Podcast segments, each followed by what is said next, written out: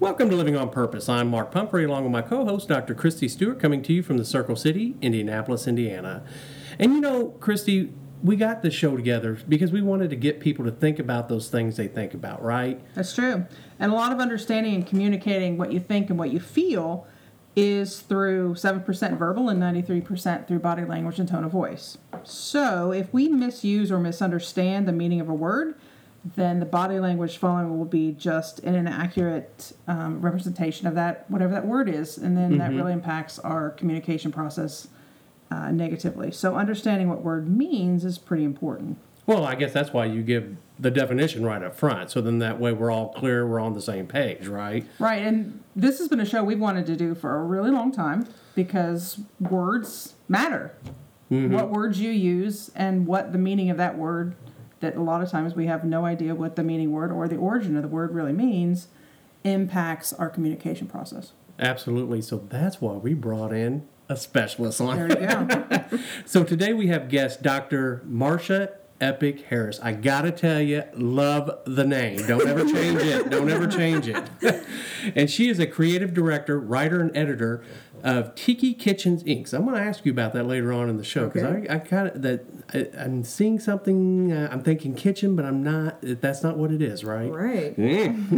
but she's also a Shakespearean independent scholar. So she actually knows a lot about Shakespeare, which is going to help us here because I know nothing about Well, she's Shakespeare. a, knows a lot about a lot of things. And that's right, but yeah, but it- she kind of it, it's kind of interesting because we get so much from Shakespeare, a lot of words, but a lot of times we don't understand the meaning of these words, right? I mean, it happens Right. so often. Right. So thank you for coming on, giving us some um, insight on this because I think people really do need to understand what they say matters. Absolutely. I couldn't agree more. And I think that we see, you know, not to be totally political, but I think we see the leader of our country saying things a lot of times that I- I'm not sure that he understands the symbolism or the impact of what he's saying. And Oh, so- I'm, I'm for sure he doesn't understand Yeah, the symbolism and impact of so words. I, I think you know when we have uh, a devaluing of words and meaning, um, that can lead us down really problematic paths. So I, I think that it's a really good thing to talk about words and why they matter and how even just one single word can have an impact on everything. Can you give us an example? Yeah. Yes. Um, just the other day, you know, there's this impeachment inquiry going on with President Trump, and um, he tweeted something about lynching, right? So No, the yeah. exact quote was All Republicans must remember what they are witnessing here a lynching. And that was on Tuesday, the 22nd, on Twitter. And that tweet, I believe, has since been removed. But the real problem with uh, using the word lynching is that it's got a historical context and a cultural context that is completely inappropriate for Trump to use in his case. You know, lynching is, you know, it's defined as uh, and this is from a Washington Post article, they defined it as the extrajudicial murder of an untried suspect, usually by a mob and often by hanging. And in the United States, of course, this is directly related to slavery and racism. And so for President Trump to use lynching to, you know, his, his impeachment inquiry and, um, and to compare that to lynching is you know, historically and symbolically disgusting and mm-hmm. inaccurate. Um, but it creates an emotional response, which was It the does point. exactly, yeah. So, and the thing is, is that you know, I, I think that a lot of people think that Trump is an idiot, and maybe he is, maybe he isn't. But sometimes he is pretty brilliant in his word choices because they do inspire an emotional reaction, and that's really what he's going for.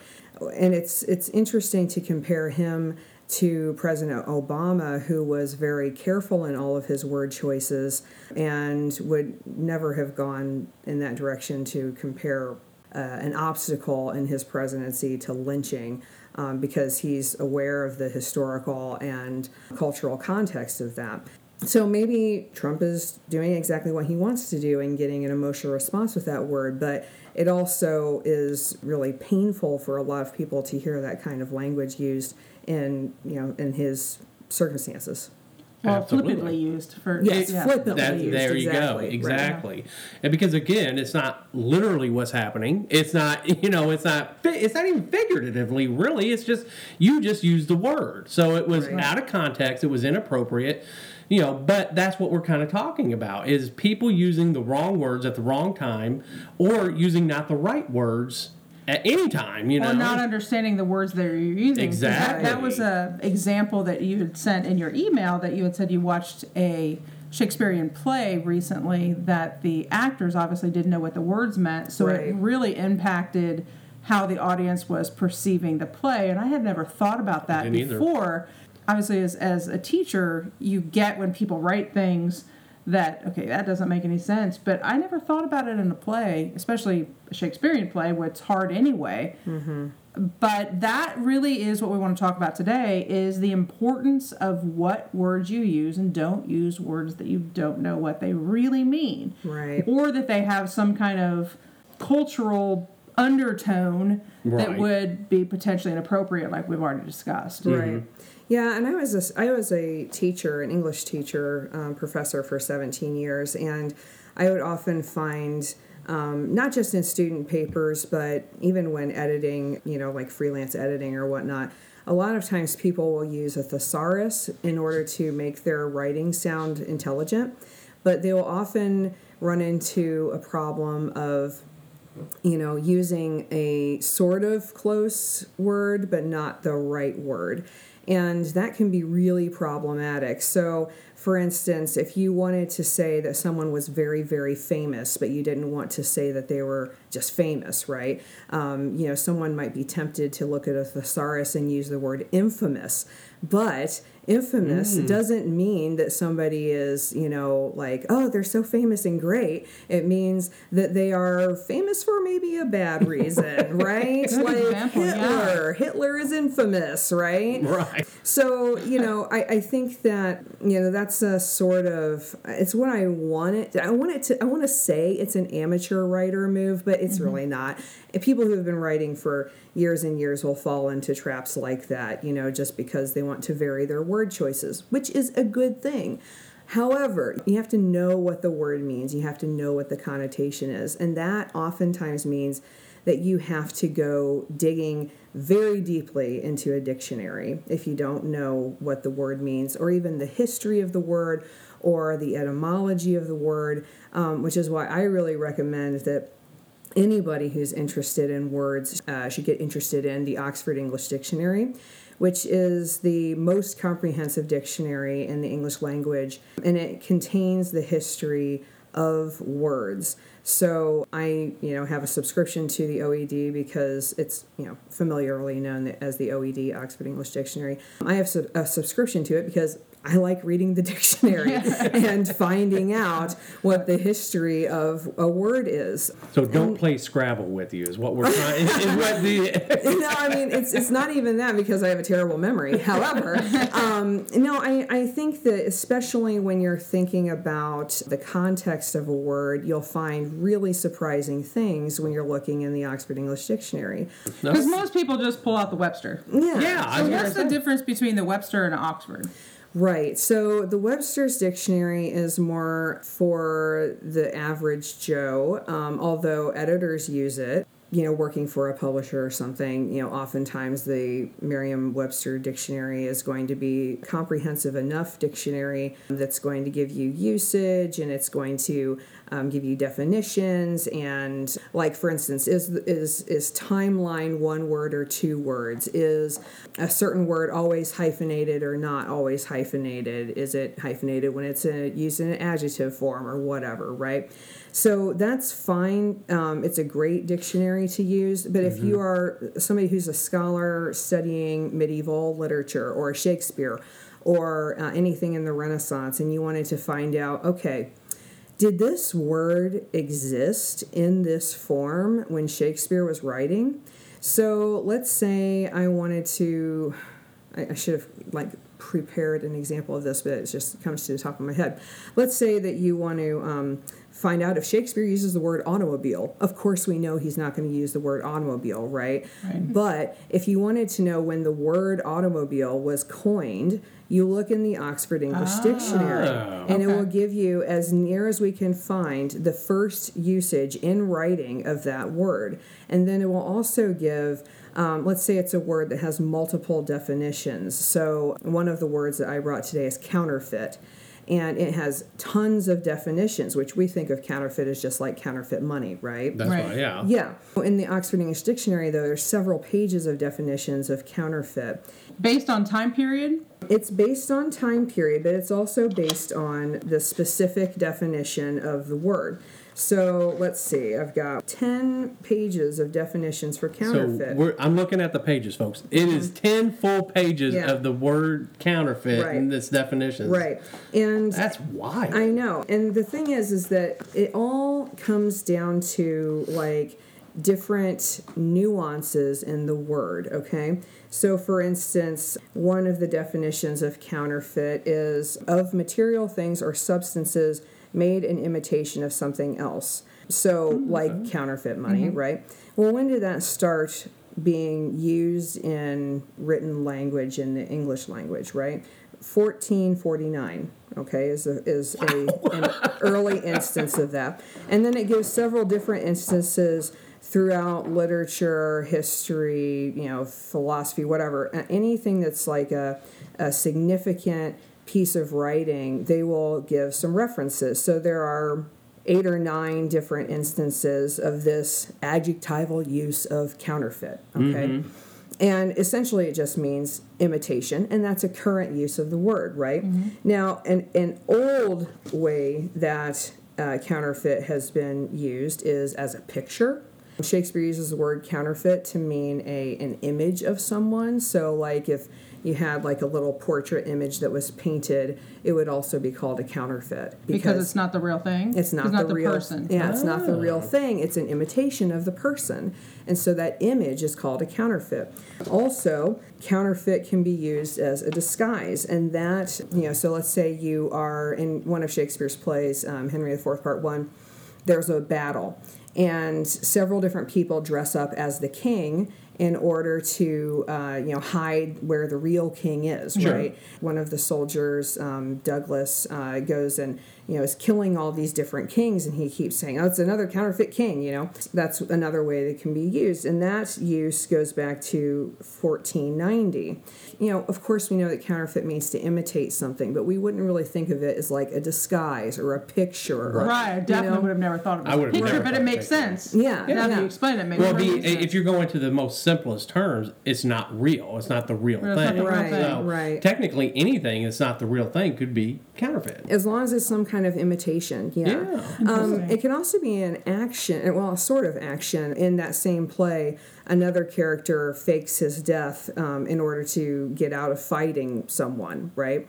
And so he uh, plays possum right? Pretends to be dead. And then when he suddenly you know gets up and is not dead you know he says that it was time to counterfeit you know to counterfeit death um, in, o- in other words to imitate death Oh. and so that's There you you know go. and then he has like a long speech sorry that has like several uh, instances of the word counterfeit in it and he just keeps talking about how he's counterfeiting death and then in that same play this word comes up a lot in this play um, in that same play they talk about counterfeiting money so i mean there are lots of different so in one ways. play, you can have several different interpretations of the same word. Yes. And that actually, I think, is a really interesting thing that Shakespeare does. Is sometimes I find, not everybody is as interested in this as I am, but I find it really interesting to look at how Shakespeare is using a word like counterfeit or um, any you know number of other interesting words and um, and it almost shows like a theme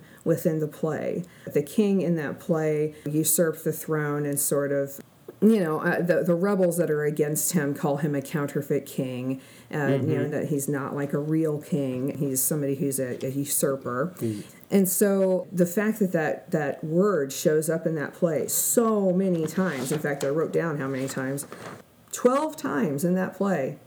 Just the word, and it has Just- multiple u- yeah, or yeah. multiple meanings. See, yeah, I Right. mean, Twelve Well, what does that mean in like current?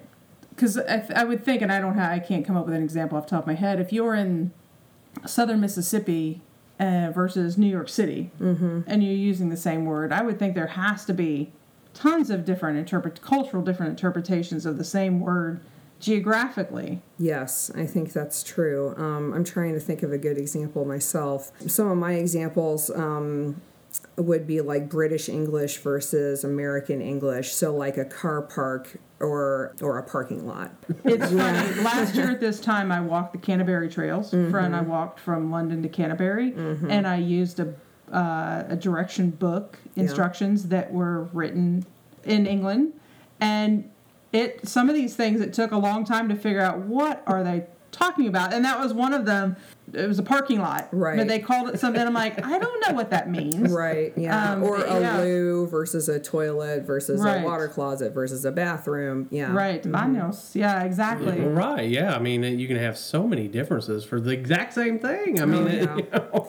Yeah, and some, you know, this is more true for Shakespeare than it is for us, but for certain situations, and this is also true for, like, say, French or Spanish or other languages, for certain situations, you have a formal uh, way to address someone or an informal way to address someone. Mm. So I think people get hung up on thee and thou and things like, you know, thine and thy and in Shakespeare, but oddly enough, that in the time period was an informal way to address someone.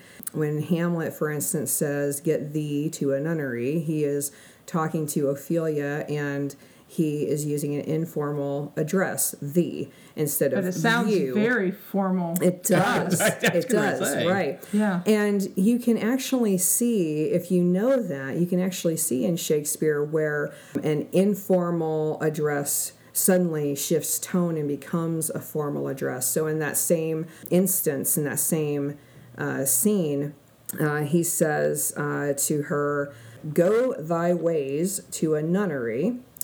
And then the very next thing he says, and the next breath is, Where is your father? So he says, Go thy ways, which is informal. And then he says, Where is your father?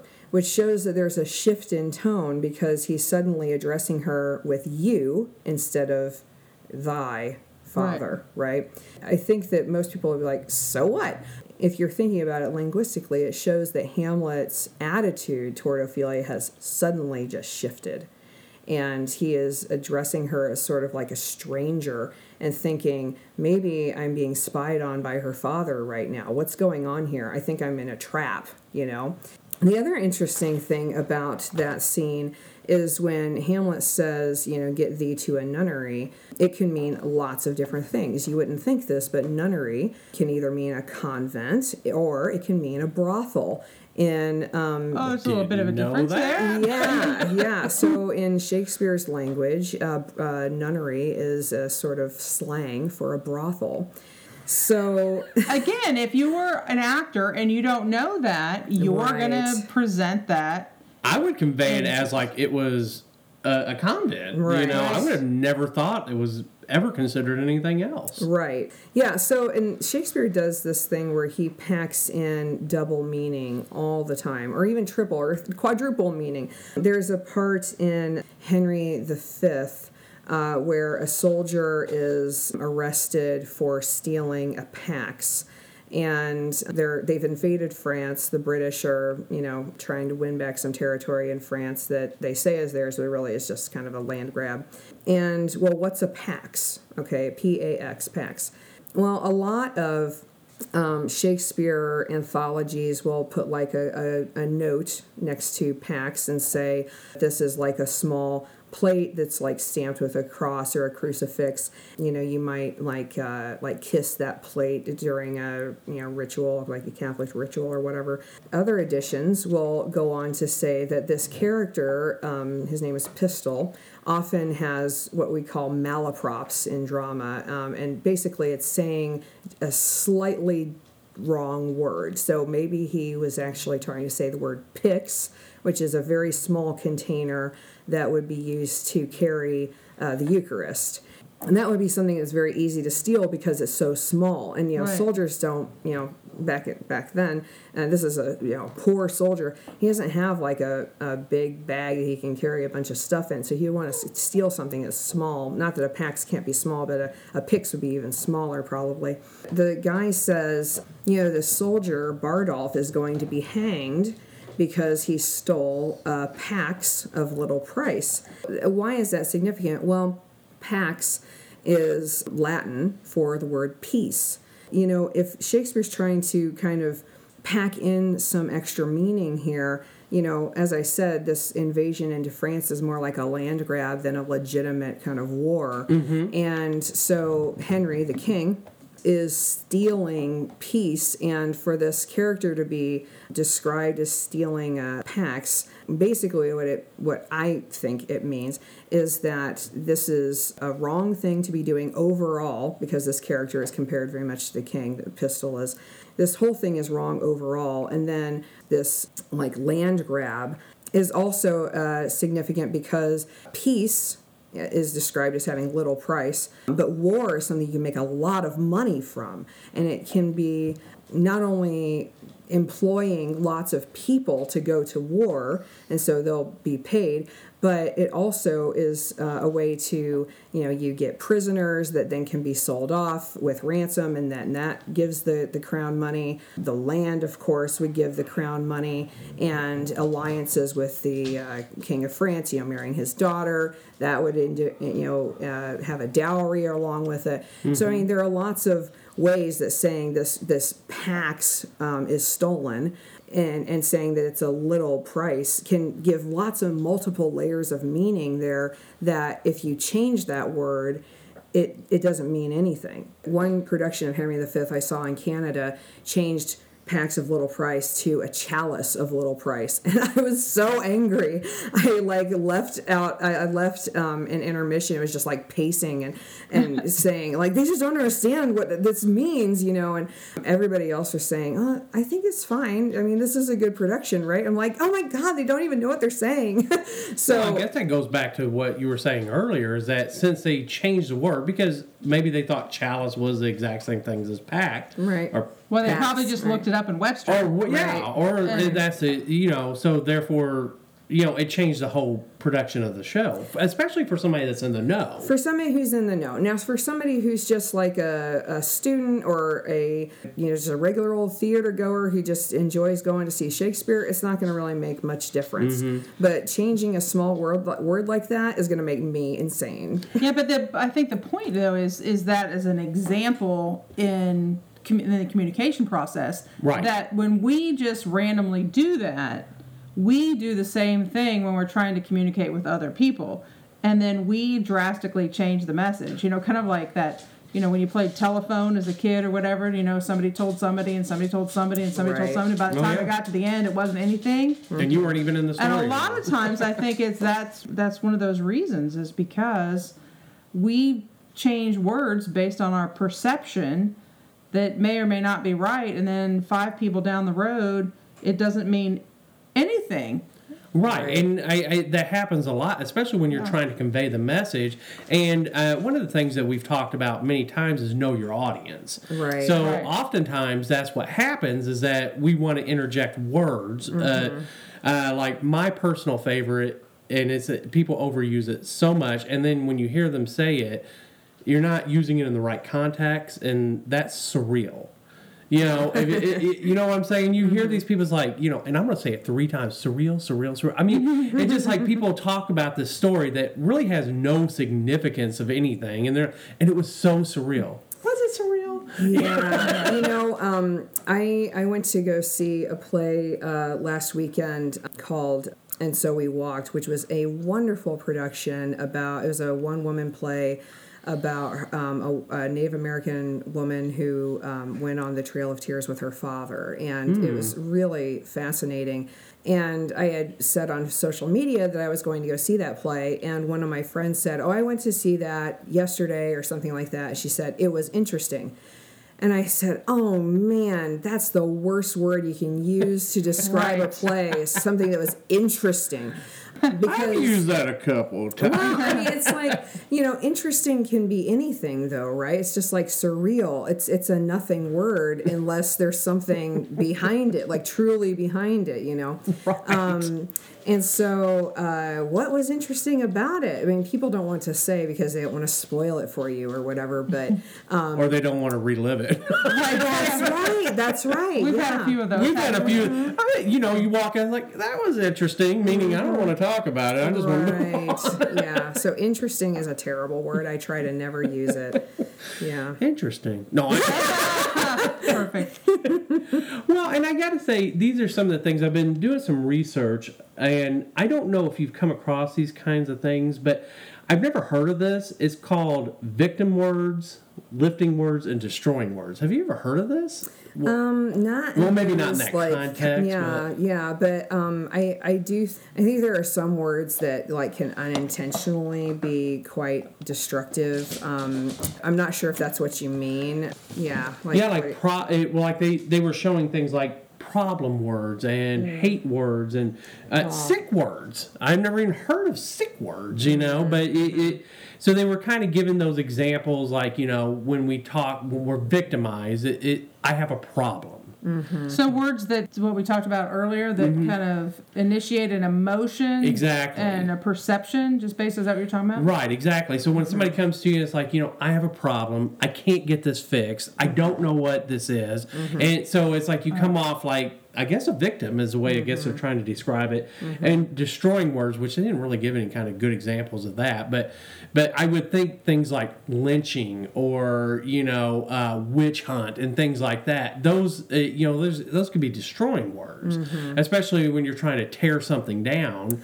Uh, Right, and it can also give the connotation that this, like a witch hunt, is particularly interesting because there are no such thing as witches, right? And so the connotation there is that um, you're looking for something that doesn't even exist, but also you're referencing persecution that was very real, um, not only in America but in England, Shakespeare's time. You know, um, and so, you know, even King James, uh, the King of England, and you know Shakespeare's uh, second half of Shakespeare's career, um, he wrote a book called Demonology that was about witchcraft. He was obsessed with witches, and so for Trump or anybody else to use the words um, witch hunt to classify his own troubles is dipping into a history that he again does not really understand or if he does understand um, he's you know using it not because it's literally true about his experience but he's using it for an emotional reaction that um, Is is negative. is very negative right And don't we do that? I mean, eh, I gotta tell you, I mean, I've probably been in arguments with my wife, and I find that one button word or something.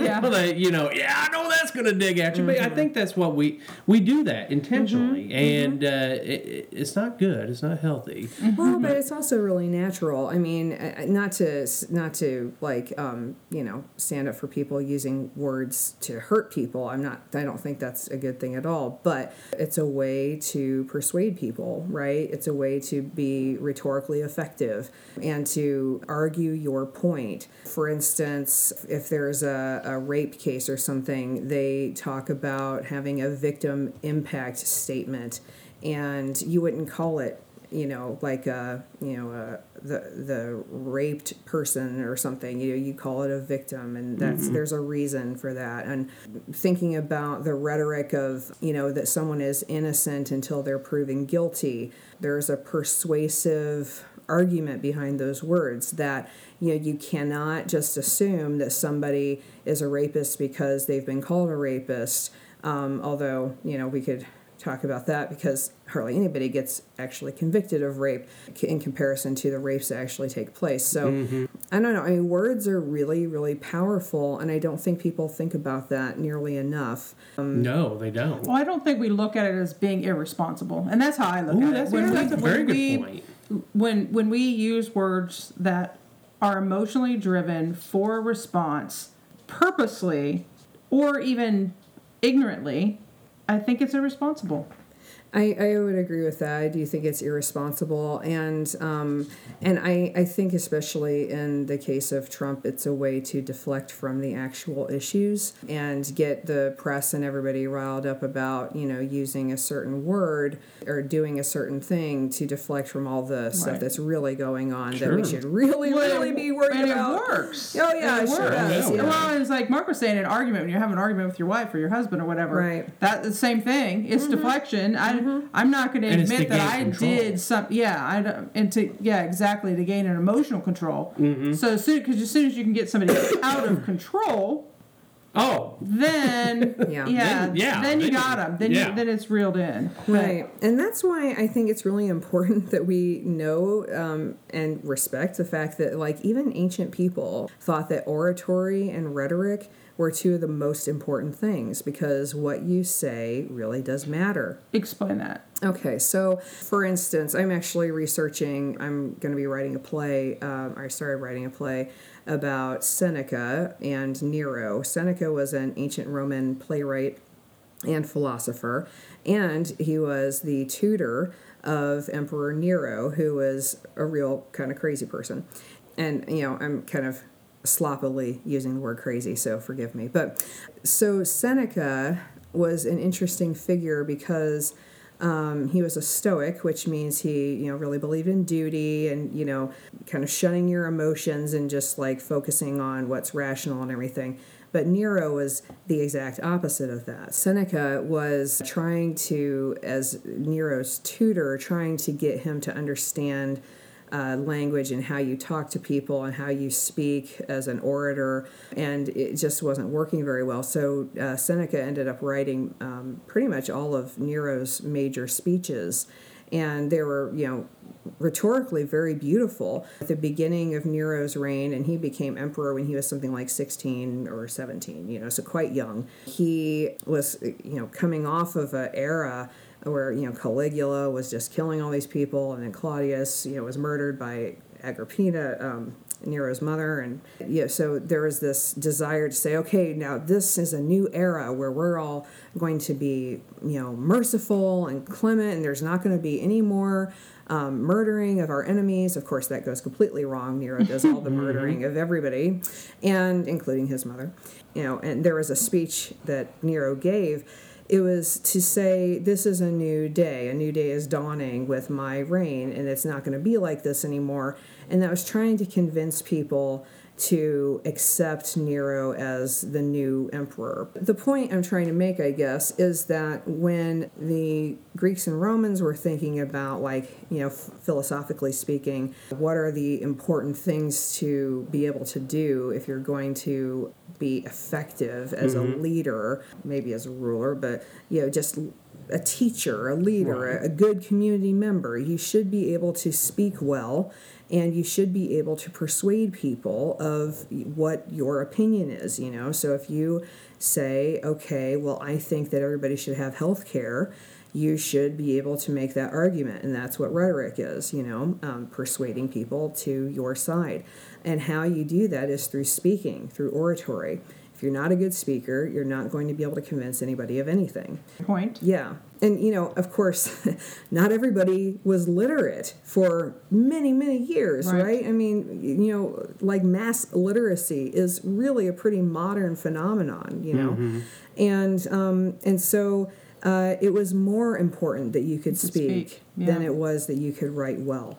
And that was true for many, many, many years, most of human history.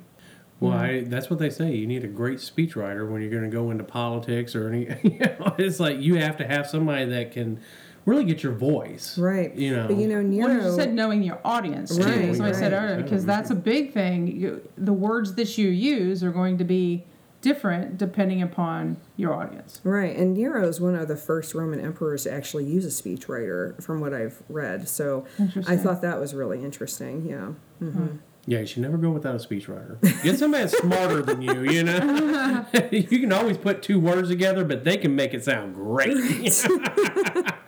Well, now you kind of touched on this, you know, King James. Now, it, you said something earlier off the show. You were talking about the King James version Mm-hmm. Right. of the Bible, Right. And there was something interesting. Yeah, because we were talking about all different versions have different interpretations. yeah, Right, And it's right. like, so I'm kind of intrigued because you said it off the air, but we wanted to talk about it on the air. right yeah so um, remember i was saying with hamlet that thee and thou and thine and all that stuff is an informal approach to the the pronoun you right well it's also important to know that thou and thee and all that is a singular version of what we now use you for all the time right? So singular thou. And really this is kind of getting into the uh, the weeds of thee and thou and whatnot but thou would be like the subject form so you know like a subject of a sentence like i am going to the store. That's i as the subject of a sentence right? So thou would be used for a subject. Thee would be used as an object. Interestingly enough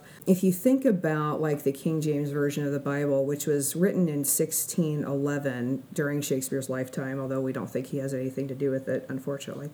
Um, yeah i know right? They use thou and thee uh, to refer to god and we think of that as a really sort of archaic um, language and so some people like get you know they see that as an obstacle to understanding it but what's really interesting to me about the about the use of thou in referring to God is that they're using the singular form of the pronoun. Now, why is that important?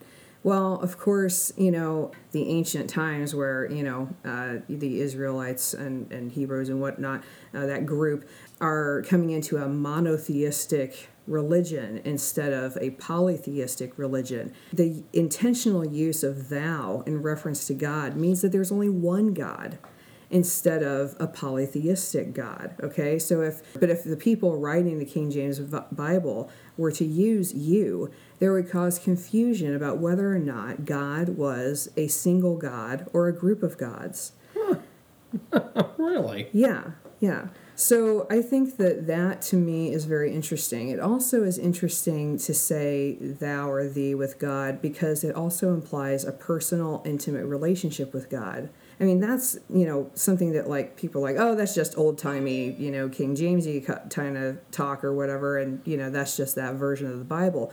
But that use has a significance that if you don't know anything about the word choice, you're going to completely miss that it's a monotheistic God, that it is a familiar relationship, and that you can talk to God as if He's your friend. And I got to tell you, because I would have taken the complete opposite to that. You know, I would have thought it meant it was there was a distance. There was a because it seems It's so so, formal form- now. Yeah, so formal. formal now. And That- you know, yeah, and who knew it was a Hickish version of. but I mean, you know, it's it's fascinating when you talk about these kinds of things and for just what you were talking about, how that has changed my perception. I had no idea, Mm-hmm. no idea. So yeah, I mean, it, it. There you go. I mean, if you're if you're, I don't know how many people use the King James version. Is that an actual? I've lot? always used the King James version. I know you know different religions use different Bibles. But see, now that you read it, you're closer to God because you can treat him like a friend, That's and right. you've heard it here. yeah, and, and Shakespeare actually would have used a different version of the Bible. Um, he would have used the Geneva Bible, and uh, because obviously, you know, King James version came you know, Later. later in his lifetime. But so there might be a specific instance in a in a parable or something where a word choice is used that you're not used to, and you think, wait a second, what's going on here? For instance. I find it very interesting to look at the prodigal son parable. And the reason why is because, well, first of all, I just think it's an interesting story, but it's related to what we're talking about here because a lot of people don't know what the word prodigal means. They think it might mean uh, somebody who goes away and comes back, and that's not what it means at all. In, in Shakespeare's lifetime, um, you know, prodigal was used often as a synonym for someone who's foolish or who's um, spending money in a stupid way or you know and that that word still means that today you know but people think it means something else. It's it's actually evolved to mean somebody who goes away and comes back but that's just like one definition of it it's also somebody who's very foolish. But Does that become a definition because it's become socially acceptable because of that? I mean, did they actually change the definition to fit society versus the other way around? Right. So the Yeah. the OED and all all dictionaries have to be revised um, based on you know the culture's use of language, and so they're constantly revising these things. And and yeah, uh, that definition of prodigal, you know, was included in the dictionary because of cultural use. Didn't know that either.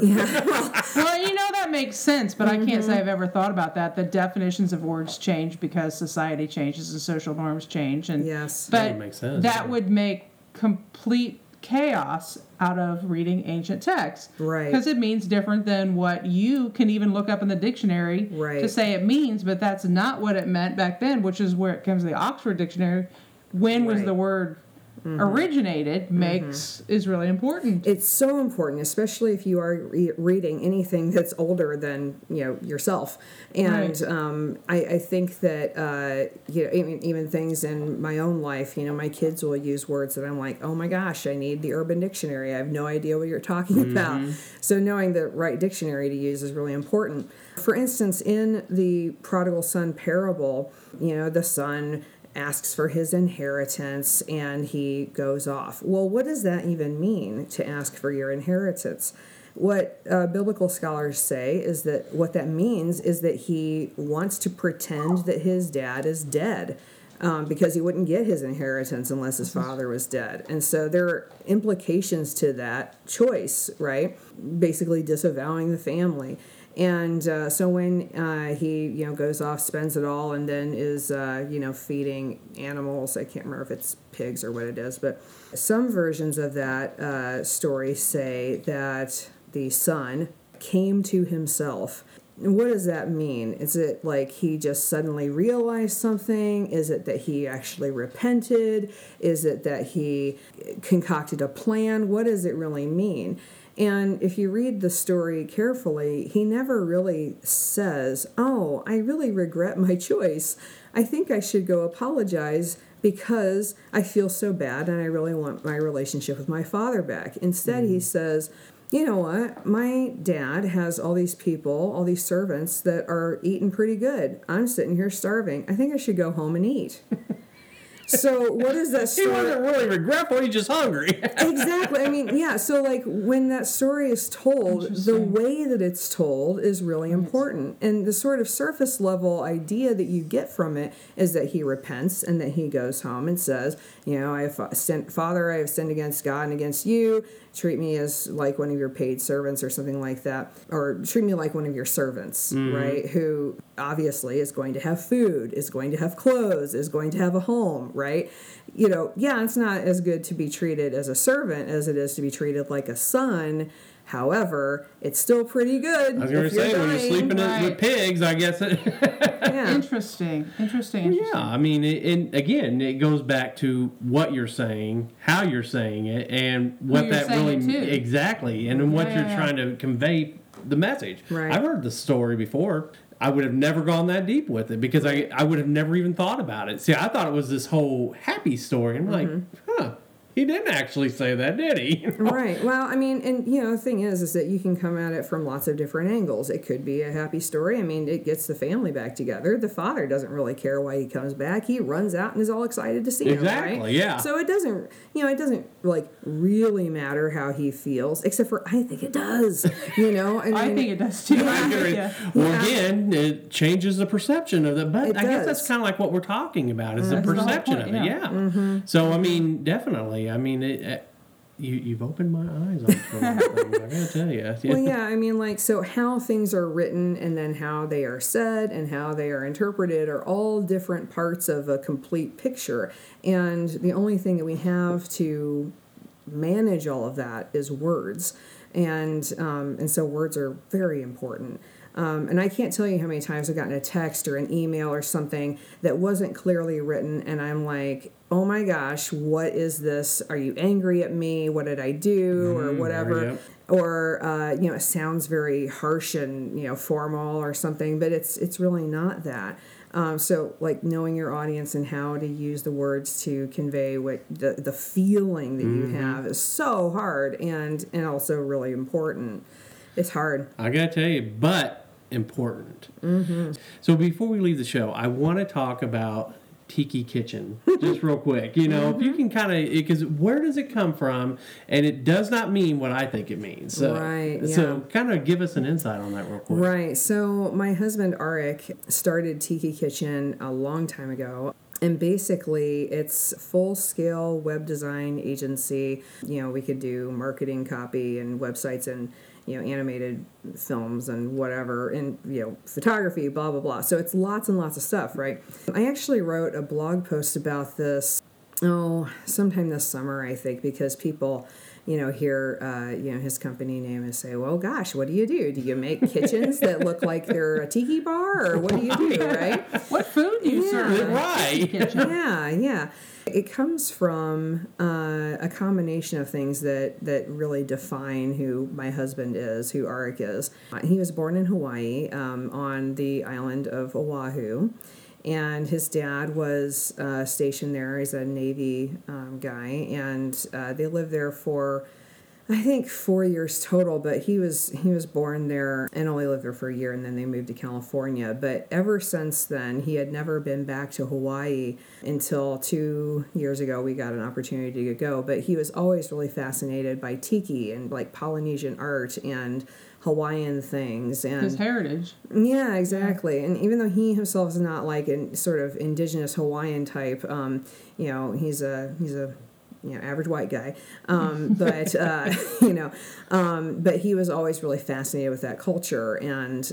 And so he got really interested in tiki, and and then you know when we first got together 20 years ago, he was working in um, kitchens. You know, was really interested in cooking and creating, and he just thought, well, I'll just put it together for Tiki Kitchen, and you know it gets it gets even deeper than that, which I would I would refer to the blog post um, if I can like kind of remember. Well, we're going to actually put your website, a link on there. So if you really want to hear the story behind it, it's kind of Yeah. fascinating because when we were talking about it, I'm like, man, you know, people got to hear what that really means. So, but I want to thank you so much for coming in, explaining Mm-hmm, this to us, giving us some perspective on this. And for people out there, they can actually kind of, hey, that might mean something different, or it might mean something exactly the way you're taking it. But just remember, the person next to you might take it a completely Well, different and way. remember when somebody's communicating with you, maybe they didn't use the right word. So Right. instead of getting all bent out of shape, maybe you think through think that through of uh, maybe they didn't use the correct terminology or the correct word. Maybe you need to go back and clarify. Did you really